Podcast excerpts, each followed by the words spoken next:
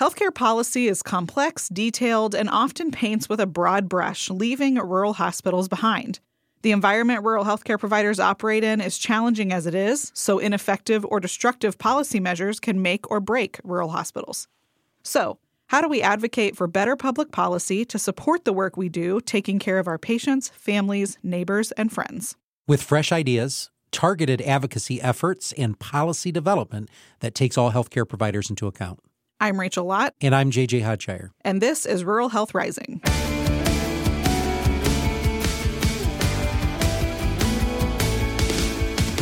Welcome to episode twenty of Rural Health Rising. I'm J J Hodgshire, President and Chief Executive Officer of Hillsdale Hospital. And I'm Rachel Lott, Director of Marketing and Development. So one of the most important areas of focus for us uh, on this podcast uh, is the environment which rural hospitals operate and how policy can directly and decisively hurt or help our ability to continue taking care of our communities for decades to come. And today we're talking with someone I've known for many years uh, now as we share the same alma mater, Baylor University, down in Texas. But since then, he's been active in D C and Pennsylvania and has been right in the middle of healthcare policy throughout his career, from the development side to the implementation. Our guest today is Samuel Chen, Principal Director of The Little Group. Uh, welcome to Rural Health Rising, Sam. President Hodgshire, Rachel, thank you for the invitation. It's good to be with you both. Sam, why don't you tell us a little bit about yourself, your background, and your work at The Little Group? Yeah. Uh, well, first things first, I, I realize you guys are in Hillsdale, Michigan, and you're right by Hillsdale College and, and just an hour or so from Ann Arbor. But I got to give a shout out to the Baylor Bears men's and women's basketball teams. Rachel, yes. My alma mater. They are top of the world, Big twelve champions. We are coming from Michigan in March Madness. I'm sure you will hear from your viewers after this, so I apologize in advance. Yes, uh, I've never even heard of them. Where, where is this team from? Waco, Texas, one oh, coach, yeah. Scott Drew, yeah, who has been, uh, Scott Drew's incredible. He's yeah. been steadily building that program for years, and he's the best. Oh, okay. I guess I'll see you up on the campus then. Yeah, absolutely. So, uh, but big shout out to the Baylor Bears. Uh, but, you know, Rachel, thank you for the question. And I, like you said, we went to school together. I mean, it feels like forever ago now, but since then, I've had the privilege of working uh, with a front seat to our nation's democracy as a staffer in both the House of Representatives and the U S Senate. Eventually on the campaign trail, or as we affectionately call it, uh, the dark side. And then launched, uh, we launched the Little Group, which is, we are a boutique strategy firm. We work on campaigns, public policy initiatives, and communications. And we really work on linking uh, the work that research, researchers do, whether at universities or at think tanks, and connecting that, turning those good ideas into working policies. And how do you communicate those? And so that's the majority of the work I do. When I'm not there, as you know, I, I serve as host of a news journal called Face the Issues. And I also have the privilege of teaching at Northampton Community College up in my home state of Pennsylvania, um, which is just an absolutely fantastic experience getting to work with students. Sam, I'm excited for this interview today after hearing that background. So now that we've established who you are and what you do, let's start with the why. Now, we do this on every episode, so we and our listeners can get to know our guests just a little bit better. So, Sam, what is your why? What motivates you? What gets you up out of bed in the morning? I love that question, and because I think we live in a society that has preached that we are defined by the things that we do and the people that we know, right? I mean, every time, from time we're kids on up, it is who are you hanging out with, who are you dating, who are you marrying, who your references are, and what are you doing, what internships you have, so forth and so forth. And I think it's the other way around. I think our identity determines the significance of every relationship we have and the success of everything that we do. And so for me, it, it, it always comes back to my identity, and, and that's driven by our passions. So for me, um, as a Christian, that is first and foremost for me. Everything I do, everything I am flows out of that. And uh, on my website, it says that, you know, for me, my life's journey has been about challenging minds and changing lives. And that comes directly out of my faith. God's given me a fantastic opportunity in the political world and in education and media um, to challenge the way we think and how we think. It doesn't mean that we're all going to agree. In fact, I, I kind of hope we don't all agree. Uh, but I'm going to be better as a thinker because I've engaged with people I disagree with, and hopefully can help make them better as well as we can constantly challenge ourselves in this journey for truth. Uh, but I think just as, as much as my faith dictates that I am a fierce pursuer of truth, it dictates that that truth has to impact my life. And so we, we're called to live by grace. And I hope as much as I challenge the way people think, uh, I'm also showing them that grace and loving them as they are, wherever they fall uh, on, on the whether a political spectrum or in any other classification that we might use. And so cha- challenging minds, changing hearts. I am blessed to have the opportunity to do that. And that's what gets me up every morning. Well, if that didn't light your fire, your wood's wet. For yeah, crying exactly. out loud, man. I told you. I told you you were going to love this That's guy. That's fantastic. I tell you what, man after my own heart. Well, that is fantastic to hear what gets you up out of bed in the morning. I can see the passion and I can hear it in your voice. So, you know, Sam, we've talked about policy on this podcast many times before. Uh, we've had healthcare leaders, we've had congressional leaders, state and local leaders uh, to talk about the impact of healthcare policy. Um, but, you know, I'm excited to talk to you today and for our listeners to hear you because you come at this from a different perspective than we do. Uh, to start, uh, when you think of healthcare policy in America, particularly as it appears uh, for rural America, uh, what are the biggest problems with the policies we have in place today? That's a great question, and, and it's a complicated question. I think, for starters, the the divide within healthcare is different than a lot of different policy issues that we'll tackle. And so when we talk about economics, right, we, we have economic classes that we're talking about and different people that, that middle class and different tax brackets, uh, things like that. When we talk about something like healthcare, though, within the healthcare community and within the healthcare issue, there are divisions that often war with each other.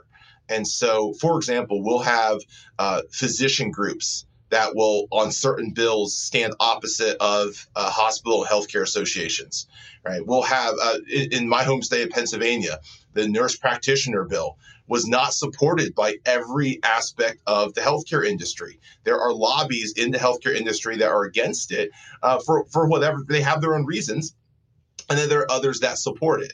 Uh, and so we see this. Healthcare is not a monolith. I think those who, of us who are not a part of it, we often treat it as a monolith, right? So, you know, if you, uh, you know, you meet a doctor for the first time, oh, my friend's a doctor, right? Oh, fantastic. How many doctors are there in this country? That's not, but we tend to treat medicine as a monolith.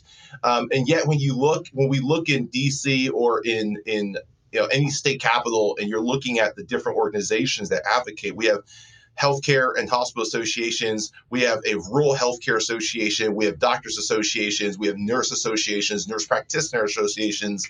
Uh, and, and it goes on and on and on because they have different interests. And so problem number one, we need to stop addressing healthcare as a monolithic issue. Um, there are different or different divides within that industry. And I think we can speak to all of them, but we have to do it individually. And then the second issue is we need to understand that this is this country is diverse, and that diversity is our strength, which means inner city healthcare and rural healthcare are going to be very different. In fact, I could say that inner city healthcare in Pittsburgh, Pennsylvania is going to be very different than inner city healthcare in Philadelphia, Pennsylvania, even though they're in the same state.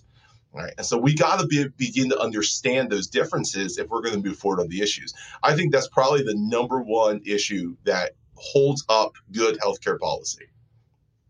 So that said, there has been, it, it seems like a very piecemeal approach over the years to rural healthcare and trying to fix or support or sustain rural healthcare, however you want to look at it. So there's these various designations and funding models that have been developed, like critical access hospitals, disproportionate share hospitals, and, you know, there's a laundry list of those. But we really haven't been able to move the needle on rural hospital closures since uh, twenty ten. We've had more than one hundred thirty mm-hmm. rural hospitals that have closed. twenty nineteen saw a record closure of nineteen rural hospitals, and twenty twenty came close with eighteen. But that number likely would have been higher if it weren't for the CARES Act funding, because there are some hospitals that would have closed by now, regardless of the pandemic, had they not had the support from the CARES Act. So what do we do about all this from a policy perspective? Past approaches maybe have worked on a micro level for certain hospitals here and there, but in, on a macro level in terms of providing care and making sure that rural Americans have access to health care, it doesn't seem like what's been done so far is really working. So so what do we look at now? Rachel, I think you just hit on the head. It, we're chasing a, a symptom, right? So, I mean, to use medical terms, if you go see your doctor, uh, they can address your symptoms or they can address the root of your problem. Right. Mm-hmm. And so, um, you know, we we want to address the root of the problem. And what we've done traditionally with rural healthcare, and, and with a lot of healthcare issues, but especially rural healthcare, is we're chasing symptoms. So the financial situation that rural hospitals face is not the core of the problem.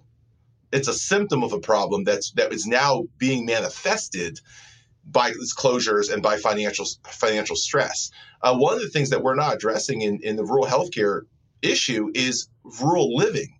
The fact that over the last two decades, people are moving out of urban centers and into rural and even suburban centers that are serviced by rural hospitals, that that that, that proportional growth is not being reflected in the healthcare and the growth of the, the healthcare and the financial health of these these uh, rural hospitals. Mm-hmm. And so you're adding more patient stress to already financially stressed hospital. Now, we, we can funnel more cash into it, but I'm not convinced that just dumping cash on rural hospitals is going to work, just like I'm not convinced that dumping cash on schools is going to solve our education problem. We have to come and address the root. Now, listen, the fact that more and more people are moving to rural areas is not a bad thing, but we have to build the infrastructure out to support it. And so I think when we think about public policy and when we think specifically about rural healthcare, uh, we need to approach it from its foundational issues. So more people are moving out that way. We need to find a way to create a structure that will support that. Within that structure, we have to give rural hospitals the ability to do what they do best and not dictate to them what they need to do. You know, you look, I was reading the Michigan uh, hospital report for this last year, and it says here that um, one hundred sixty-four member hospitals, uh, fifty-two are rural, ninety-nine are urban, right? That should tell you something. And Michigan's got rural areas. Uh, th- that should tell you something, that that's probably going to be fairly proportionate in states that are like Michigan, like Pennsylvania, mm-hmm. states like that. And so the louder voices are going to be urban hospitals. Listen, there's nothing wrong with urban hospitals. If you live in the urban area, you go to an urban hospital. Uh, there's nothing wrong with healthcare systems. But they're not reaching the rural areas. And so, but their voices are loud because they do have a network. They do have a system. Leaders on the public policy front, if we're going to address rural healthcare, we need to cut the urban hospitals out of the conversation, because what works in Philadelphia is certainly not going to work in Hillsdale. And we got to start bringing people who are doing this day in and day out to the forefront, hear from them what the issues are that they face. Right, this is something that we do in our firm on every policy issue. Get the experts in. Now, they don't speak the political language. They don't speak the legislative jargon. That's fine. That's what my team and I do. But we got to get the experts in, or we're not going to have a place to start. I think that's the starting place, place when we talk about policy for rural healthcare. Excellent, excellent response. So uh, speaking of COVID nineteen, which Rachel hit on just a few minutes ago, um, you know, it's important to note that the pandemic uh, really demonstrated the importance of and the need for rural hospitals uh, in our country.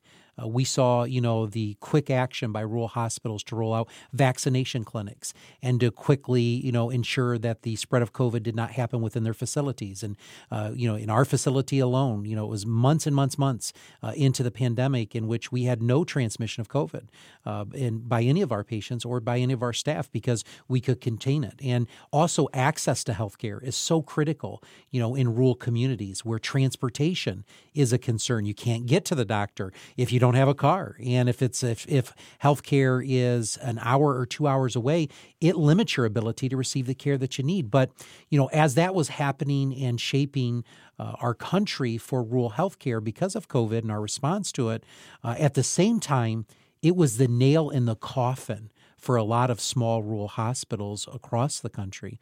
So how do you think the pandemic will shape healthcare policy development moving forward, especially for rural hospitals? And uh, there's no doubt that this has changed the healthcare industry. We know that. Uh, and we can only imagine where it could go and the impact that it will have on future policy decisions as well. But could you comment on that for our listeners? Yeah, I, my gut is is we'll have to kind of wait and see, but let me try to expand on that. You know, I think right now we are in, we are still policy-wise, we are still in crisis mode when it comes to COVID nineteen and healthcare. We have been since uh, March, February of twenty twenty. Um, everything uh, in our, our policy base, especially in Washington, has been driven towards that last year. Um, appointments for to different offices were put on hold because everything funneled toward talking about COVID nineteen. This year hasn't been much different. Uh, besides the election issues and the impeachment trial, it has been hard focused on COVID nineteen. Uh, in fact, you know, if you remember during the impeachment trial, President Biden asked them to delay the hearing so he could get nominations in place and start moving on the COVID nineteen relief bill, as opposed to being distracted by by you know this this impeachment trial. Whatever we think about the trial, you know, the idea was let's let's not lose focus on COVID nineteen. So we're still there a year into this, and we're still in crisis mode. We're still trying to solve a problem that's already occurred. It's going to take some time for policy to move past this, especially when it comes to political stuff. We government is always a little bit slower than everyone else. Uh, case in point, um, they start agencies that still issue Blackberries as their smart device of choice. And Are so, you serious? There's no way. one hundred percent. Blackberries are easier to encrypt. Oh my I did goodness. not know that. that is oh crazy. my gosh. Well, you Are know, they, we still use fax machines in healthcare, so we're one to talk. And pagers. And pagers. yep, yep. That's right. That's right. Pagers. I forgot about this. Oh my goodness. Um, so it, it's going to be focused on that for a little bit. And when we first get out of it, the first thing they're going to address is how do we prevent a crisis from happening again? But that still does not address the long-term health of rural hospitals or of any hospital system, right? I mean, that's only addressing how do we prevent another crisis like this, or what do we do in, in hindsight with this crisis? So it's going to take, I think, a year or two at least before we begin to look retrospectively. That may not be a bad thing, because it gives us an opportunity to evaluate it without the emotions of having just come through a pandemic. It gives us a chance to now look, take a step back and say, okay, when it's not raining, now let's inspect what caused the leak in the roof and what we have to do. My hope is that it shines a light on things like rural hospitals, but in a positive way. And that, so as you said, you know, it, for example, with rural hospitals and the fact that you didn't have a lot of, of um, you know, you were able to, restra- to restrain the, the COVID nineteen situation, you rural hospitals are in a place to assist with the rest of the healthcare system, right? We kind of box ourselves up and say, okay, well, this hospital is full and that hospital is not. There's an opportunity for rural hospitals to be of assistance if we all work together and we kind of got past those divides within the healthcare system. Uh, I think about, you know, the idea that um, we, uh, you, you see people say this in Texas and Pennsylvania, everywhere, they say certain hospitals are full, right? And other hospitals are not. I was just talking to the C E O of a healthcare system, and he said, look, heart attack numbers are down. Stroke numbers are down. We know for a fact people are, did not stop having heart attacks and strokes because of uh, of COVID nineteen. Right, right, right. But they're not coming in anymore. They're afraid. Now, what if we could work together, healthcare systems and rural hospitals, and we we were able to provide that care for those who needed it? So there are avenues, I think, that we can shine a light on the work that rural hospitals do. And we can also begin to see how they're being cheated out of the system, right? My fear with rural healthcare becomes it goes the way uh, of the V A.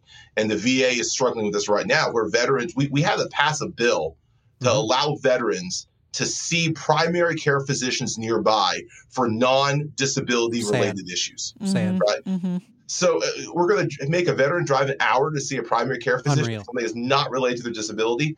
This becomes the, the, the fear that rural hospitals go the same route. We have an opportunity now to stop that before it goes that route, but not just stop it, bring them to the table with the full healthcare discussion. How do rural hospitals and urban hospitals and healthcare networks work together, right? I think healthcare and hospital associations are, are, are attempting to try to bridge this, uh, but the challenge, of course, is not allowing one sector of the healthcare industry to do all the talking.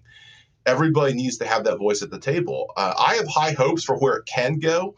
The question is going to be whether or not these organizations like Hillsdale Hospital, like rural hospitals, are able to get that voice at the table. And if they are, I think we can make great strides in healthcare by everyone finding their role, doing it well, and supporting others in their role. Uh, we, you know, we have all of our conversations tend to be very large with healthcare in D C, Medicare for all, affordable care, things like that. I think we can solve a lot of the problems if we just look at what we do have right now and just making sure everyone's in the right place with the right support from each other and from their government. So now you're in Pennsylvania, and Pennsylvania signed into law, I believe it was toward the end of twenty nineteen, the Pennsylvania Rural Health Model, which is a global budget model for rural hospitals. And I actually spoke um, on the phone a while back to Senator Lisa Baker, who was a state senator who sponsored that bill, and talked to her about it a little bit. Um, and, you know, it was implemented right there before COVID. So it kind of messes with your pilot period and that kind of thing. But what can you tell us about this type of healthcare policy? It's it's a difference in payment model, and, and a lot of different payment models are starting to be explored around the country. Uh, well, Senator Baker's a fantastic senator, a fantastic person. Her and her family are just wonderful people. So I'm glad, Rachel, that you got to connect with her.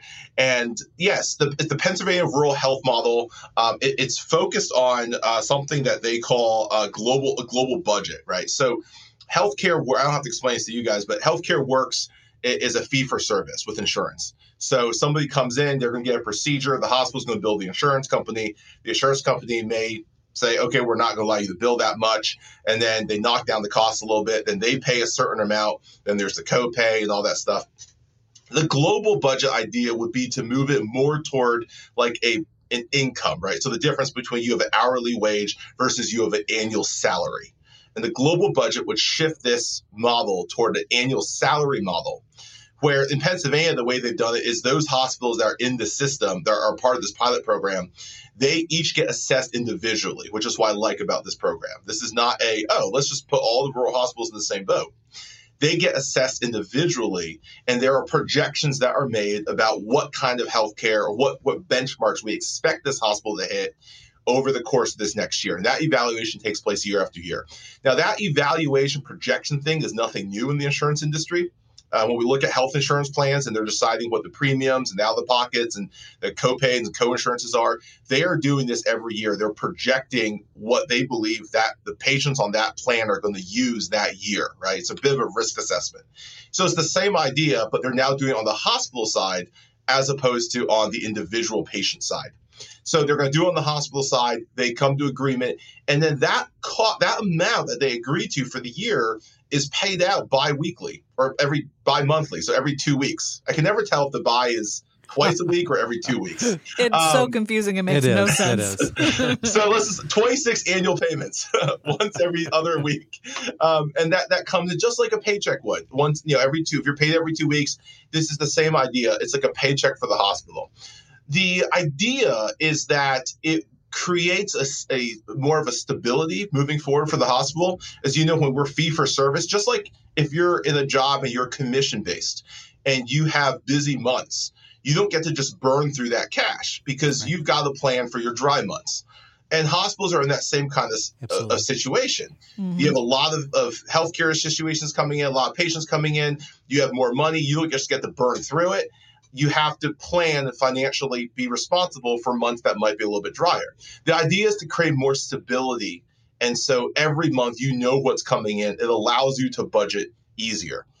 They're also hoping it gives hospitals uh, a little bit, it's able to cut back a little bit on their costs, and it's able to give them opportunity to expand primary care opportunities, to be able to meet their patients more where they are.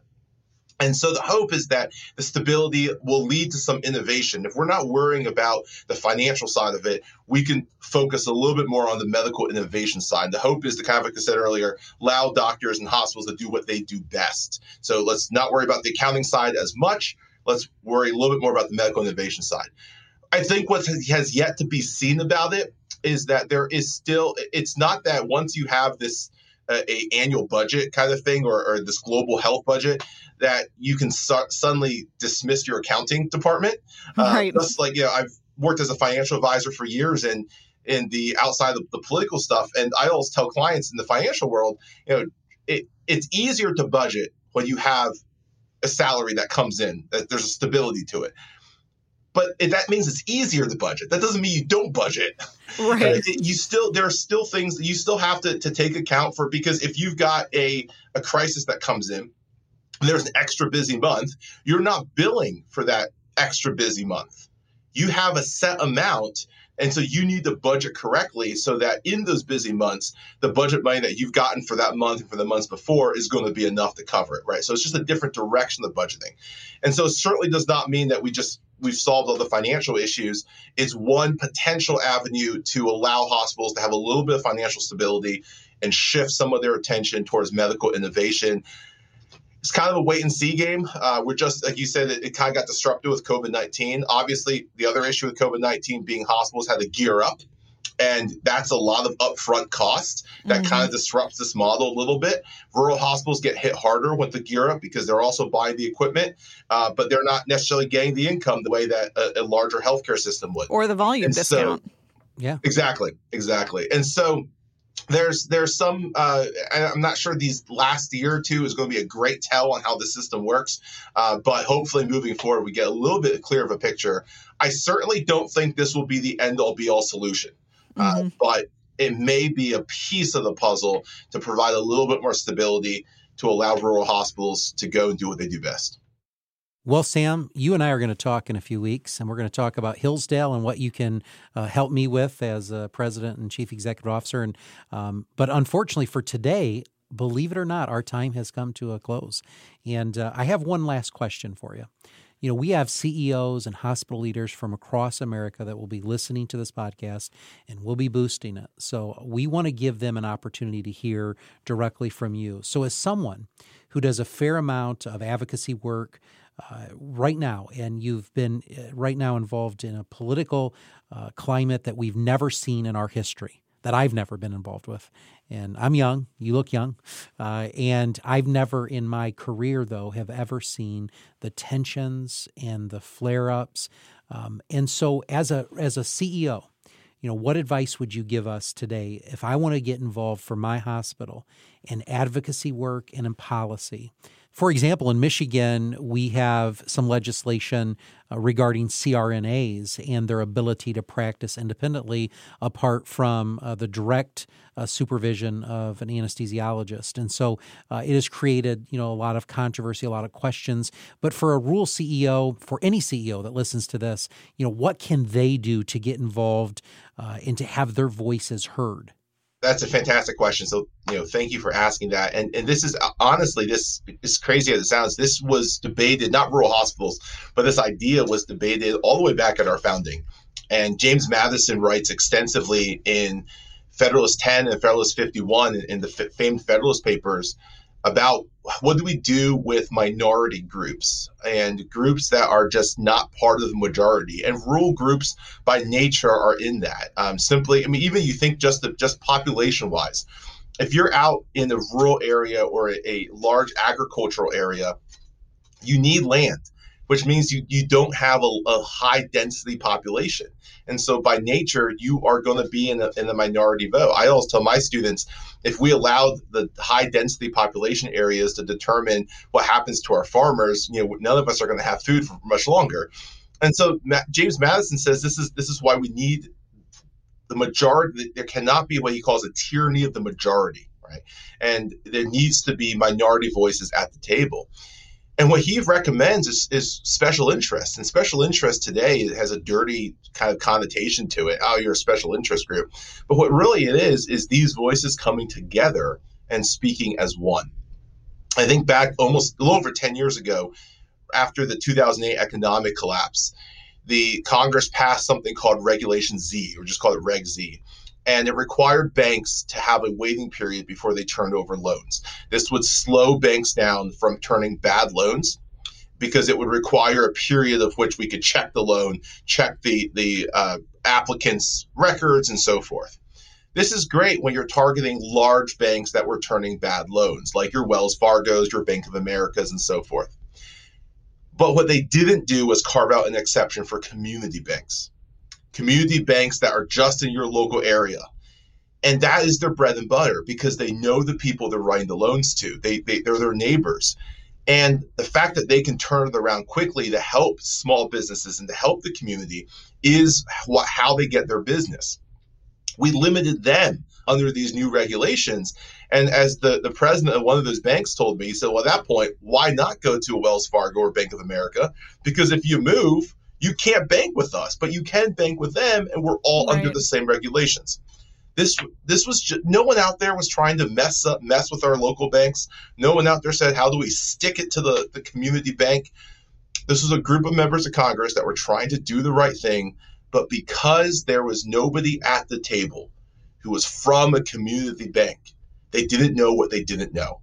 Mm-hmm. And that's the same problem when it comes to rural healthcare.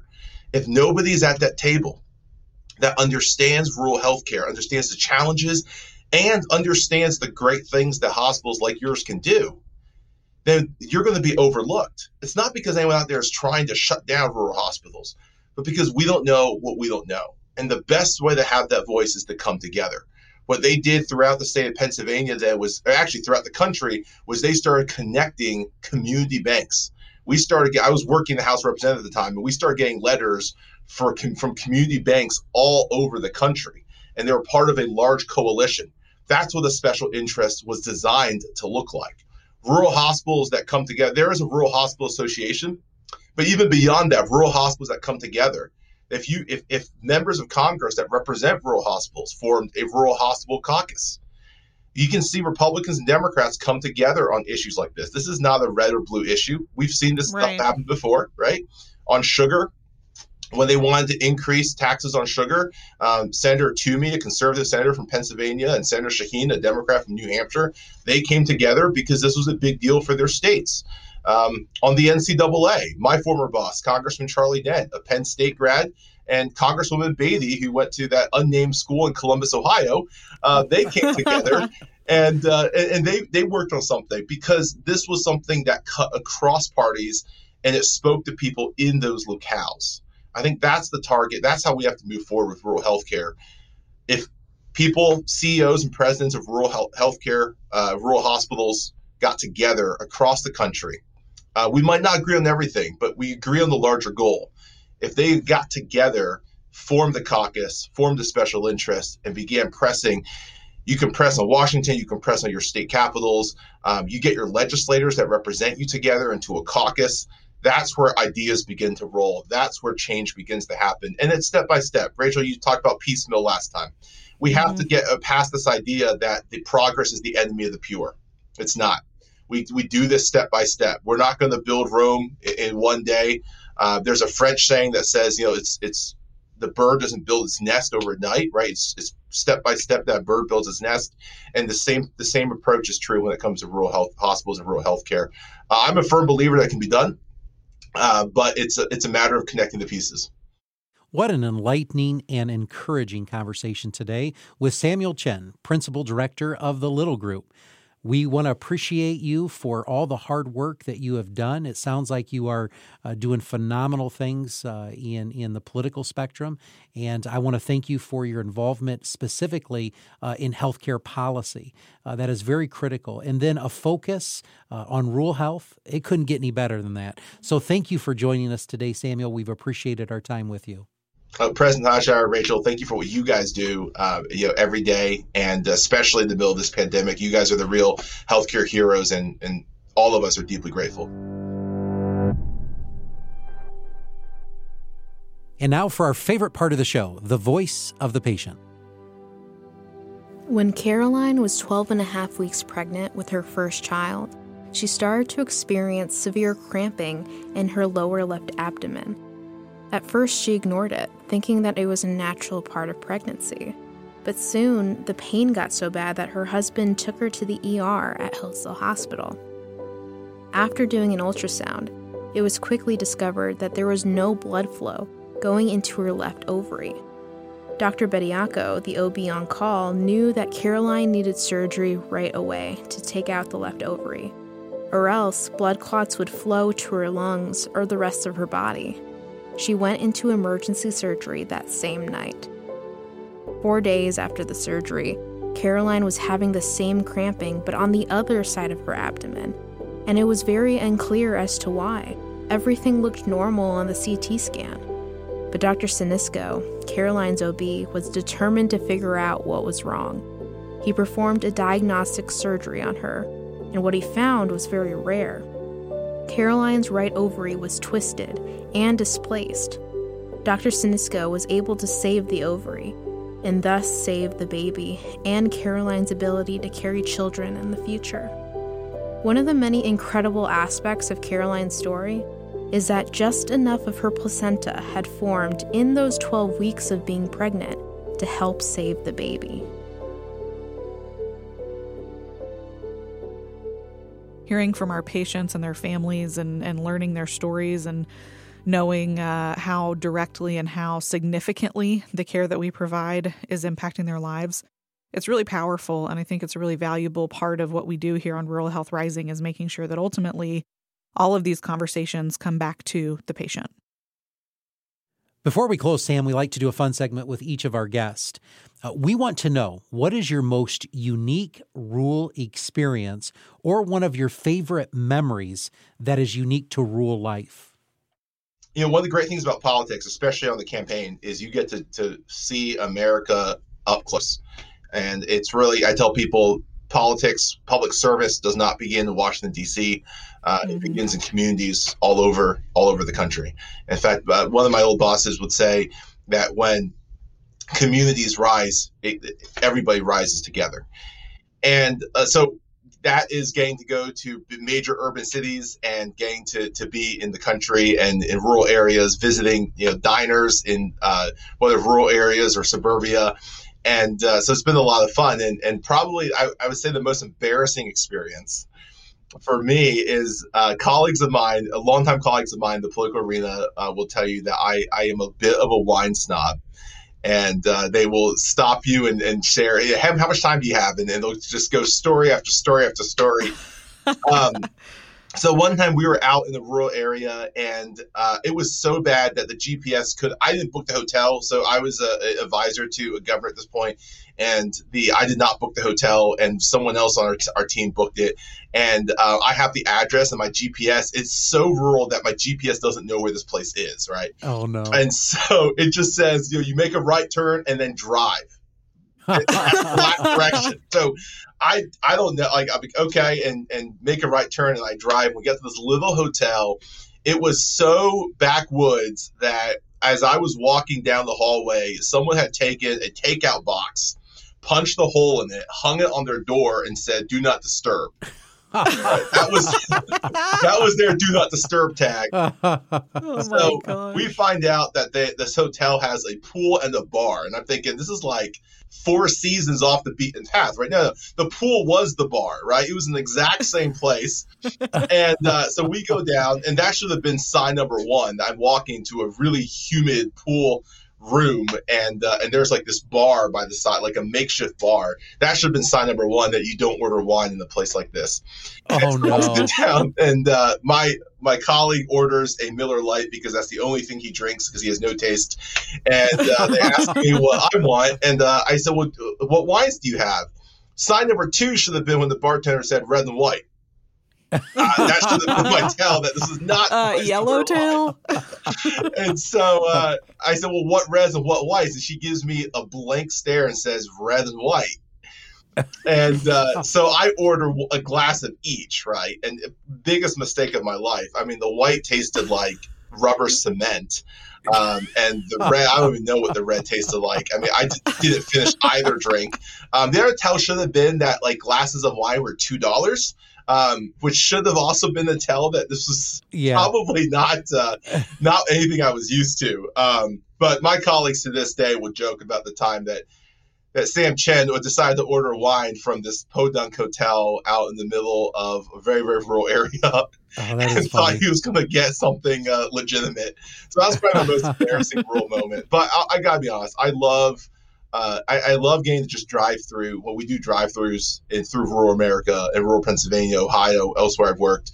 Um, just getting to drive through and appreciate what really the the, yeah, the the creation that we've been blessed with, and realizing that the people who work here um, often get forgotten in the larger political discourse, but they are the backbone of this country.